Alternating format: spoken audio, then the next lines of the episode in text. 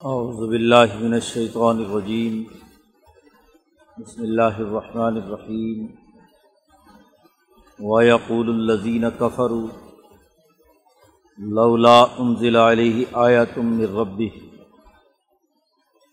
قل ان اللہ یضل من یشاء ویہدی الیہ من اناب الذین آمنوا و تطم ان قلوبہم بذکر اللہ علا بذکر اللہ تطم ان القلوب. الذین آمنوا و الصالحات طوبى لهم و حسن معاب كذلك ارسلناك في امة قد خلت من قبلها امم لتتلو علیہم الذی اوحینا الیک وهم یکفرون بالرحمن قل هو ربی لا الہ الا هو علیہ توکلت و الیہ متاب ولو ان سیرت به الجبال او قطعت به الارض او کلم به الموتا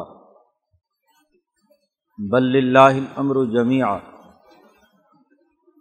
افلم یئی الذین آمنوا؟ اللہ یشاء اللہ لہد الناس جميعا ولا يزال الذین كفروا تصيبهم بما صنعوا قارعة. او تحل قریبا من دارهم حتیٰ یواد اللہ ان اللہ لا يخلف المیعاد صدق اللہ العظیم یہ صورت الرات کا رقو ہے اور اس صورت کا موضوع جیسا کہ شروع میں بیان کیا گیا تھا، کتاب اللہ کے اصل پیغام کی طرف انسانیت کو دعوت دینا ہے اور یہ کوئی نیا پیغام نہیں ہے۔ بلکہ وقتاً فوقتاً آدم سے لے کر اب تک مختلف اقوام کی طرف انبیاء علیہم السلام کے ذریعے سے پہنچایا جاتا رہا ہے۔ یہ وہی پیغام ہے جو بار بار سنایا جا رہا ہے۔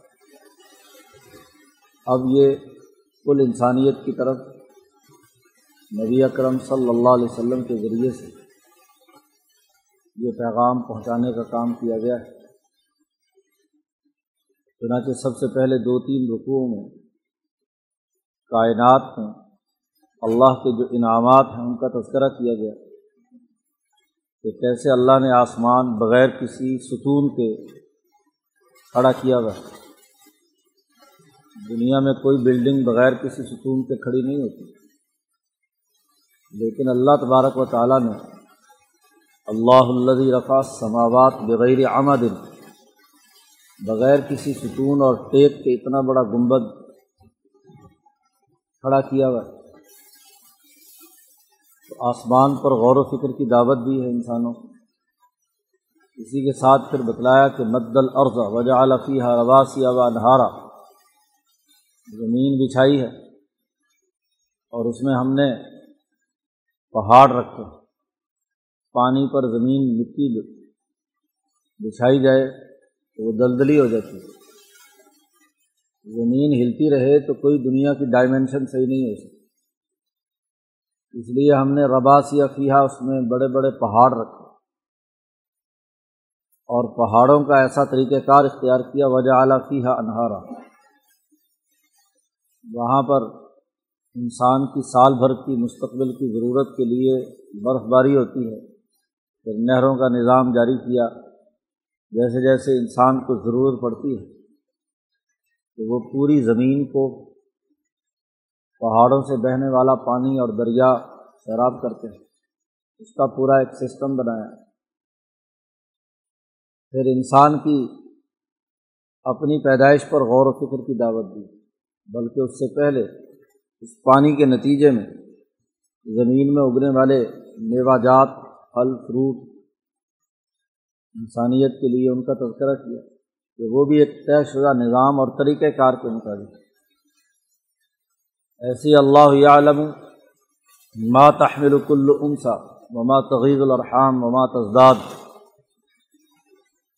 ہر مادہ کے پیٹ میں پلنے والا، پرورش کرنے والا جانور ہو یا انسان، اس کے پورے سسٹم پر غور و فکر کرو کہ کس طریقے سے اللہ تعالیٰ نے اسے کنٹرول کیا ہوا ہے۔ تم خود کیسے پیدا ہوئے؟ تو پوری کائنات کا پورا نظام۔ اسے قرآن حکیم نے اس شروع صورت میں بیان فرمایا اور بتلایا ان تمام میں جو تم قریب تر جس مثال کو سمجھ سکتے ہو، وہ آسمان سے برسنے والا پانی اور بارش وہ بارش برستی ہے اور سیلاب کی طرح۔ پوری زمین کو کی صفائی کر دیتی ہے، جو جھاڑ، جھنکاڑ اور فضول لغ چیزیں ہوتی ہیں، انہیں وہ ایک جگہ اکٹھا کر کے ختم کر دیتے ہیں۔ اور مذہبہ دو فیض ابو جفا پھر وہ پانی جو زمین میں انسانیت کے نفع کا ہے، وہ جذب ہوتا ہے، اس سے پھل، فروٹ اور غذائیں نکلتی ہیں۔ ایسے ہی ان تمام دلائل کے بعد قرآن نے کہا کہ یہ نبوت جو نبی کرم صلی اللہ علیہ وسلم پر آئی ہے یہ بھی ایک بارش کے معنی نبوت کی بارش برسی ہے۔ اور یہ ایک سیلاب کی طرح پوری انسانیت پر غالب آئے گی۔ دین کا غلبہ ہوگا۔ اور دنیا میں جتنے غلط افکار، خیال اور نظام ہیں، وہ جھاڑ جھنکاڑ کی طرح صاف کر دیے گئے اور جو انسانیت کے نفع کی چیز ہوگی، وہ باقاعدہ قائم ہوگی۔ مدینہ منورہ میں جہاں حضور صلی اللہ علیہ وسلم کی حکمرانی قائم ہو چکی ہے، اس موقع پر یہ تمام باتیں واضح کی جا رہی ہیں۔ واضح کیا جا رہا ہے کہ کس طریقے سے یہ نبوت انسانیت کو سیراب کرنے اور نفع انسانیت کے لیے کام کرنے کے لیے آئی ہے۔ اور گزشتہ رقوع میں پھر اس نبوت کے بنیادی اثاثی اصول بیان کیے گئے۔ کہ انسانی معاشرہ ترقی کرتا ہے معاہدات کی پاسداری سے، دوسرے انسانوں کے حقوق ادا کرنے سے صلا رحمی اور رشتوں کو جوڑنے سے، نماز کا نظام قائم کرنے سے، برائی کا بدلہ اچھائی سے دینے سے، صبر و استقامت سے، جد وجہد اور کوشش سے۔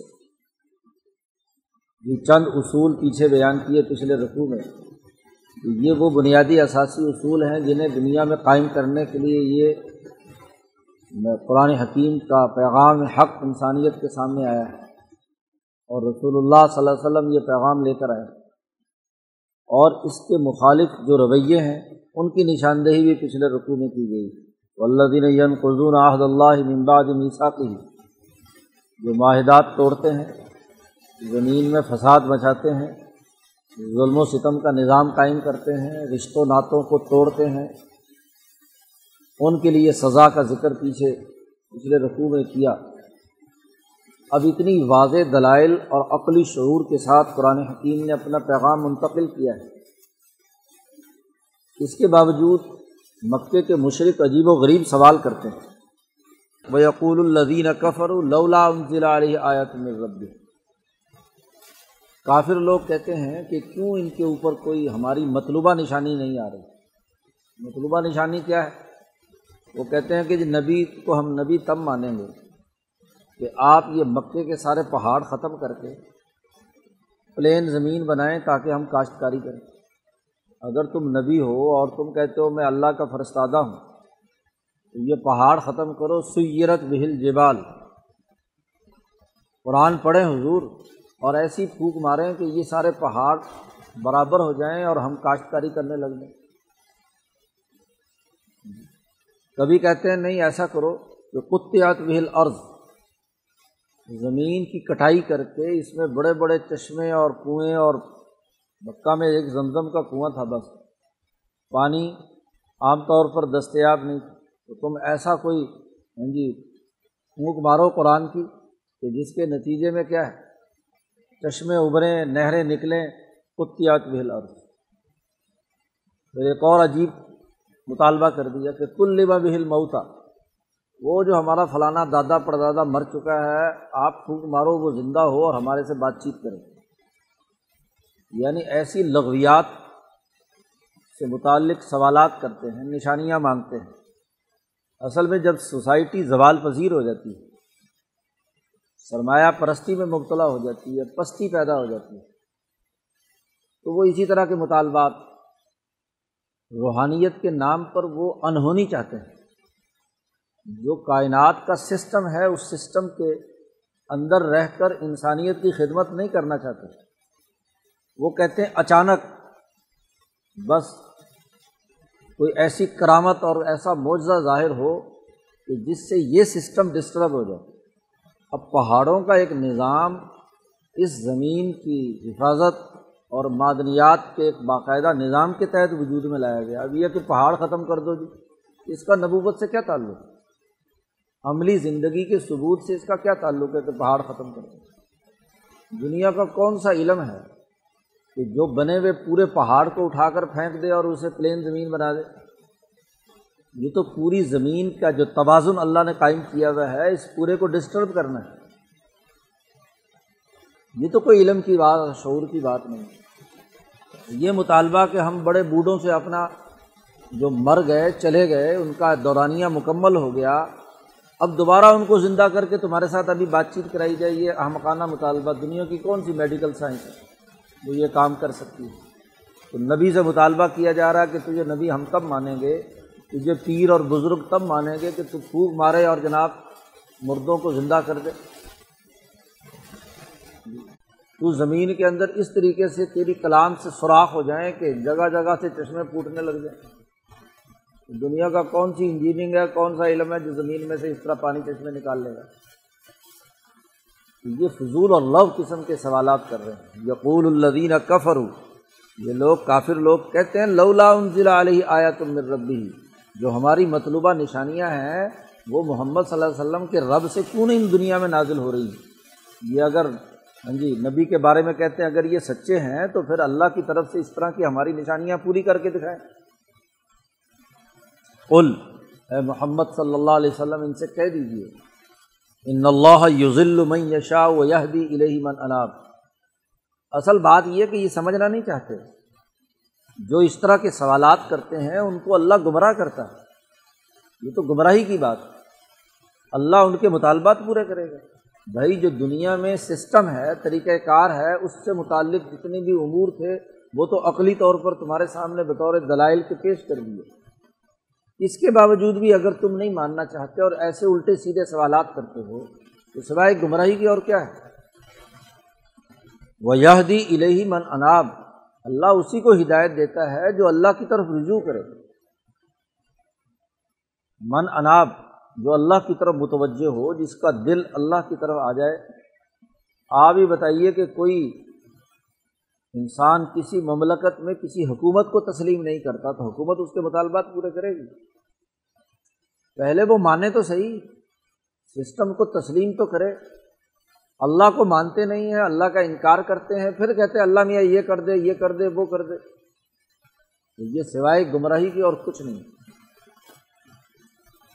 ان لوگوں کے کفر کی حالت تو یہ ہے کہ ایسے یہ بے وقوف اور احمقانہ سوالات کرتے ہیں جن کا اس کائنات کے نظام سے کوئی تعلق نہیں۔ اس کے مقابلے میں قرآن کہتا ہے اللہ دینہ آمن جو لوگ اللہ پر ایمان لائے اس کی حکمرانی کو تسلیم کرتے ہیں۔ کائنات کے سسٹم پر انہوں نے عقل و شعور کے ساتھ غور و فکر کیا ہے۔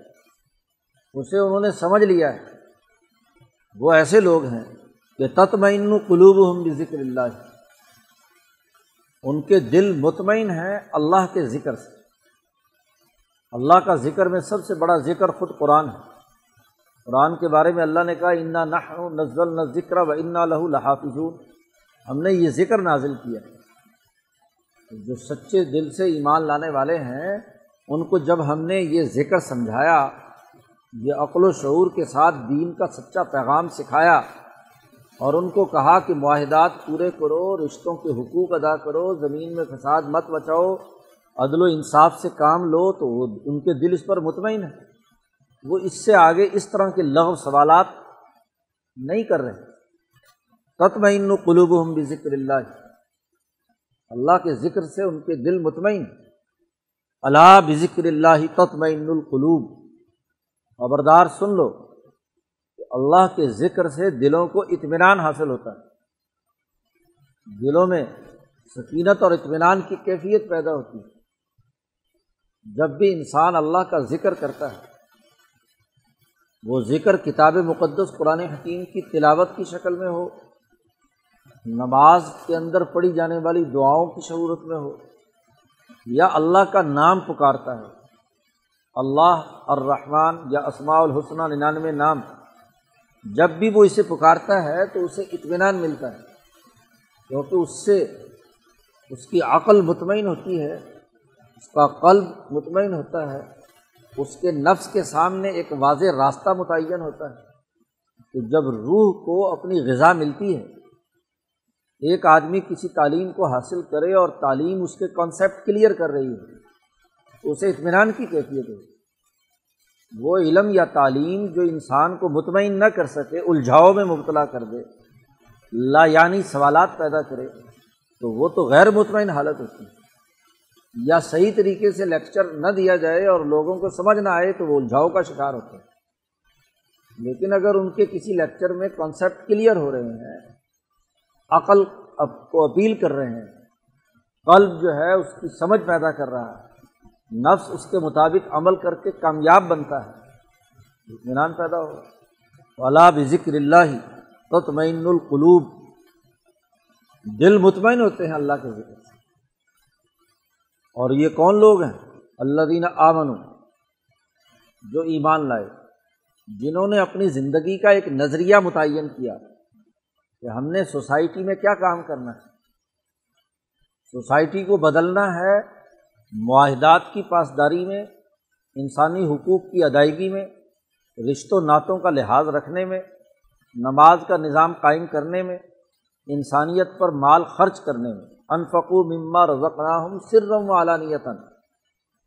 وہ اللہ کے راستے میں خرچ کرتے ہیں مال، خفیہ طور بھی اور ظاہری طور پر بھی۔ تو جو اپنا یہ نظریہ زندگی رکھتے ہیں، اور صرف نظریہ زندگی نہیں، نصب العین صرف یہی نہیں، بلکہ وہ عامل الصالحات اس کے مطابق انہوں نے عمل بھی کیا۔ عملی نظام بھی اس کے مطابق انہوں نے بنایا۔ قرآن کہتا ہے تو بالا ان کے لیے بڑی خوشحالی۔ ہے طوبہ ہے طوبہ جنت میں ایک بہت اونچے درخت کا نام بھی ہے، جو سب سے بلند ترین مقام ہے۔ جو صدق دل سے ایک سچے نظریے کے ساتھ کام کرتے ہیں، وہ نہ صرف دنیا میں اپنا گول پورا کر لیتے ہیں، بلکہ موت کے بعد کی زندگی میں جو ترقیات ہیں، وہ طوبہ تک پہنچے ہیں۔ دنیا حضرت شیخ الہند نے یہاں خوشحالی ترجمہ کیا، کہ ان کے لیے خوشحالی ہے۔ جو صحیح عمل کریں گے، دنیا میں ان کے لیے خوشحالی ہے اور آخرت کی خوشحالی ہے۔ وہ حسن و آب اور یہ دنیا بھی ان کے لیے اچھا ٹکانا ہے اور آخرت کا بھی اچھا ٹکانا ہے۔ جب آپ عدل و انصاف کا نظام قائم کریں گے، انسانیت پر مال خرچ کریں گے، ان کے حقوق ادا کریں گے، معاہدات کی پاسداری کریں گے، سیاسی، معاشی، سماجی نظام درست بنائیں گے، تو یہ دنیا اچھا ٹھکانا بنے گا۔ اور جب فساد مچائیں گے، معاہدات توڑیں گے، اس کے نتیجے میں یہی دنیا جہنم بنے گی۔ اور دنیا کی یہی جہنم آخرت کی جہنم کا ذریعہ بنتی ہے۔ جو صحیح سچے نظریے کے ساتھ صحیح عمل کرنے والے ہیں، ان کے لیے خوشحالی بھی ہے اور ایک اچھا ٹھکانا بھی ہے۔ باقی رہی یہ بات کہ یہ لوگ انکار کر رہے ہیں۔ غلط قسم کے سوالات آپ سے کر رہے ہیں۔ تو حضرت محمد مصطفیٰ صلی اللہ علیہ وسلم کو تسلی دی جا رہی ہے۔ کزال کا ارسلنا کا فی امت ہم نے بے ہی اسی طرح آپ کو اس قوم کی طرف مبوس کیا ہے۔ بھیجا ہے۔ جیسا کہ قد خلط من قبل امم۔ آپ سے پہلی جو قومیں اور امتیں گزری ہیں، جیسے ہم نے ان کی طرف رسول بھیجے۔ تھے آپ سے پہلے بہت ساری امتیں ایسی گزر چکی۔ حضور صلی اللہ علیہ وسلم کو یہ بات بڑی شاک گزرتی تھی کہ یہ انسان اتنی صحیح اور سچی اور عقلی اور شعوری بات کو قبول نہیں کر رہے، ایمان نہیں لا رہے، کفر کی حالت میں۔ کیونکہ آپ رحمۃ للعالمین انسانیت کی ہمدردی کا جذبہ آپ نے کود کود کر بھرا ہوا ہے۔ آپ کو اس سے تکلیف ہوتی تھی۔ رسول اللہ صلی اللہ علیہ وسلم سے کہا جا رہا ہے کہ ان پر مت افسوس کریں۔ ان سے پہلے بھی بہت ساری امتیں ایسی حرکتیں کرتے ہوئی گزری آپ کا کام یہ ہے کہ عقل و شعور کے اس سچے پیغام کو ان کے سامنے بیان کرتے رہے۔ لطت لوا علیہم الدی اوحینہ علیہ کا جو ہم نے آپ کی طرف وہی کی ہے، آپ ان پر تلاوت کیجیے ان کو بات سمجھائیے بس۔ ان کی حالت یہ ہے کہ باوجود اتنا سچا اور حق پیغام ہونے کے بہم یک فرون بر یہ انکار کر رہے ہیں رحمان۔ کا اللہ تبارک و تعالیٰ۔ کا آپ ان کے اوپر کوئی وکیل بنا کر نہیں بھیجے کہ زبردستی ان سے کلمہ پڑھوانا ہے۔ وہ اگر اللہ چاہتا تو طاقت کے بلبوتے پر خود پڑھا لیتا۔ یہ تو امتحان ہے ان کا۔ امتحان جن لوگوں کا لینا ہو، وہاں استاد کا کام بات کو درست تناظر میں سمجھا دینا ہے۔ زبردستی سے وہ علم ان کے دماغ میں انڈیلنا نہیں۔ کیونکہ جب تک ہر طالب علم اس علم کو خود آبزرو کر کے اسے اون نہ کرے، اس وقت تک اس کے اندر اہلیت اور صلاحیت پیدا نہیں ہوتی۔ تو آپ کا کام تلاوت کر کے بات سمجھانا ہے، جو وہی آپ پر ہوئی ہے۔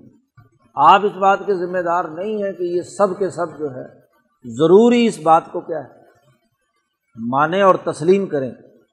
آپ کہہ دیجیے وہ رب بھی جس رحمان کا تم انکار کرتے ہو، وہ میرا رب ہے۔ وہ میرا رب ہے۔ آپ اپنا اعلان کریں کہ میں اون کرتا ہوں کہ وہ میرا رب ہے۔ تمہیں سمجھ نہیں آ رہی تو الگ بحث۔ ہے ایک صحیح عقل و شعور کا پیغام دینے والا لوگ مانیں یا نہ مانیں وہ اپنے بارے میں یہ اعلان کرتا ہے کہ میں نے تو یہ طریقۂ کار اپنے لیے اختیار کیا ہے، وہ میرا رب ہے۔ لا الہ الا ہوا، اس کے علاوہ کوئی خدا نہیں۔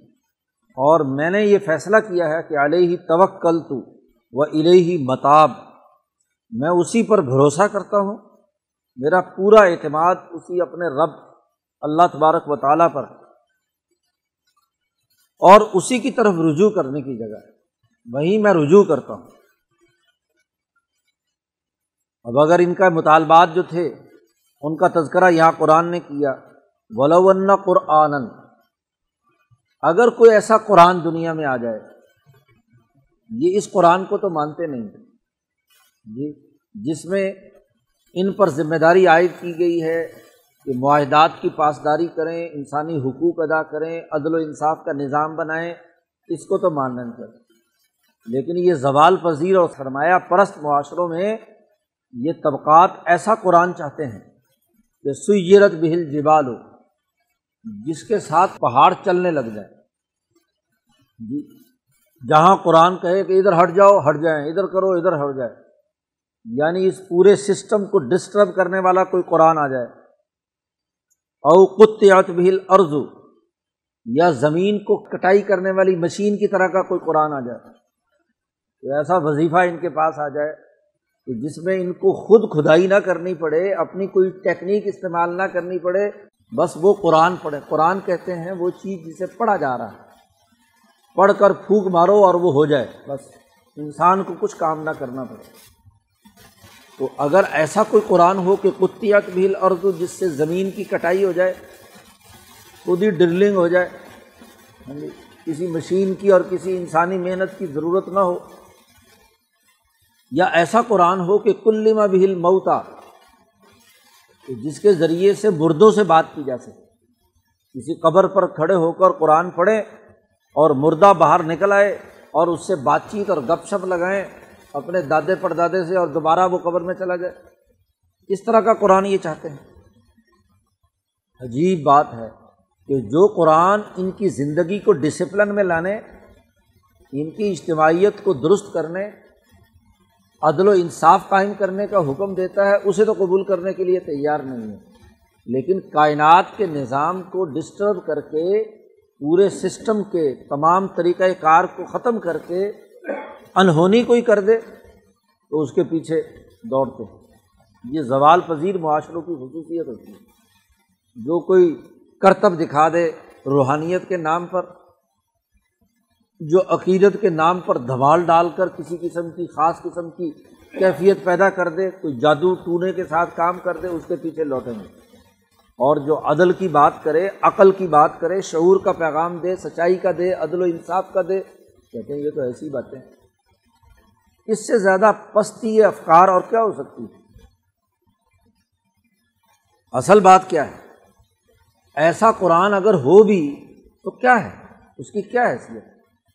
حضرت شیخ الہند نے ترجمہ میں اس پورے بات کو واضح کر دیا کہ ایسا قرآن اگر ہو بھی ایسی کوئی کرامت ظاہر بھی کی جائے تو کیا ہوا؟ اس کی کیا حیثیت؟ اصل بات یہ ہے کہ بل اللہ امر جمیا تمام امور اللہ ہی کے قبضۂ قدرت میں ہے جب تم دنیا میں عدل و انصاف کرو گے انسانیت کی بھلائی کے لیے کام کرو گے اس قرآن کے مطابق اپنی زندگی بسر کرو گے تو جو جہاں جہاں جیسے جیسے ضرورت ہوگی تمہاری ترقی کے لیے چیزیں اللہ کی طرف سے آئیں گی۔ لیکن تم یہ کہو کہ کوئی انہونی ہو اور ہم اللہ کو مانیں بھی نہ اور ہمارے یہ سارے مطالبات بھی پورے ہو جائیں، ایسا نہیں ہو سکتا۔ افلم یہی اصل دین آمن اللہ یشا اللہ اللہ سے جمیا جب نبی اکرم صلی اللہ علیہ وسلم اور مسلمان یہ چاہتے ہیں کہ یہ کافر مسلمان ہو جائے جی۔ اور وہ خواہش ان کی یہ ہے کہ ان کی چلو کوئی کوئی نہ کوئی نشانی ظاہر کر دی جائے۔ تو کیا؟ ہاں جی ایمان والوں نے اپنا دل مضبوط نہیں کیا کہ ان کے مطالبات کے پیچھے دوڑتے ہیں۔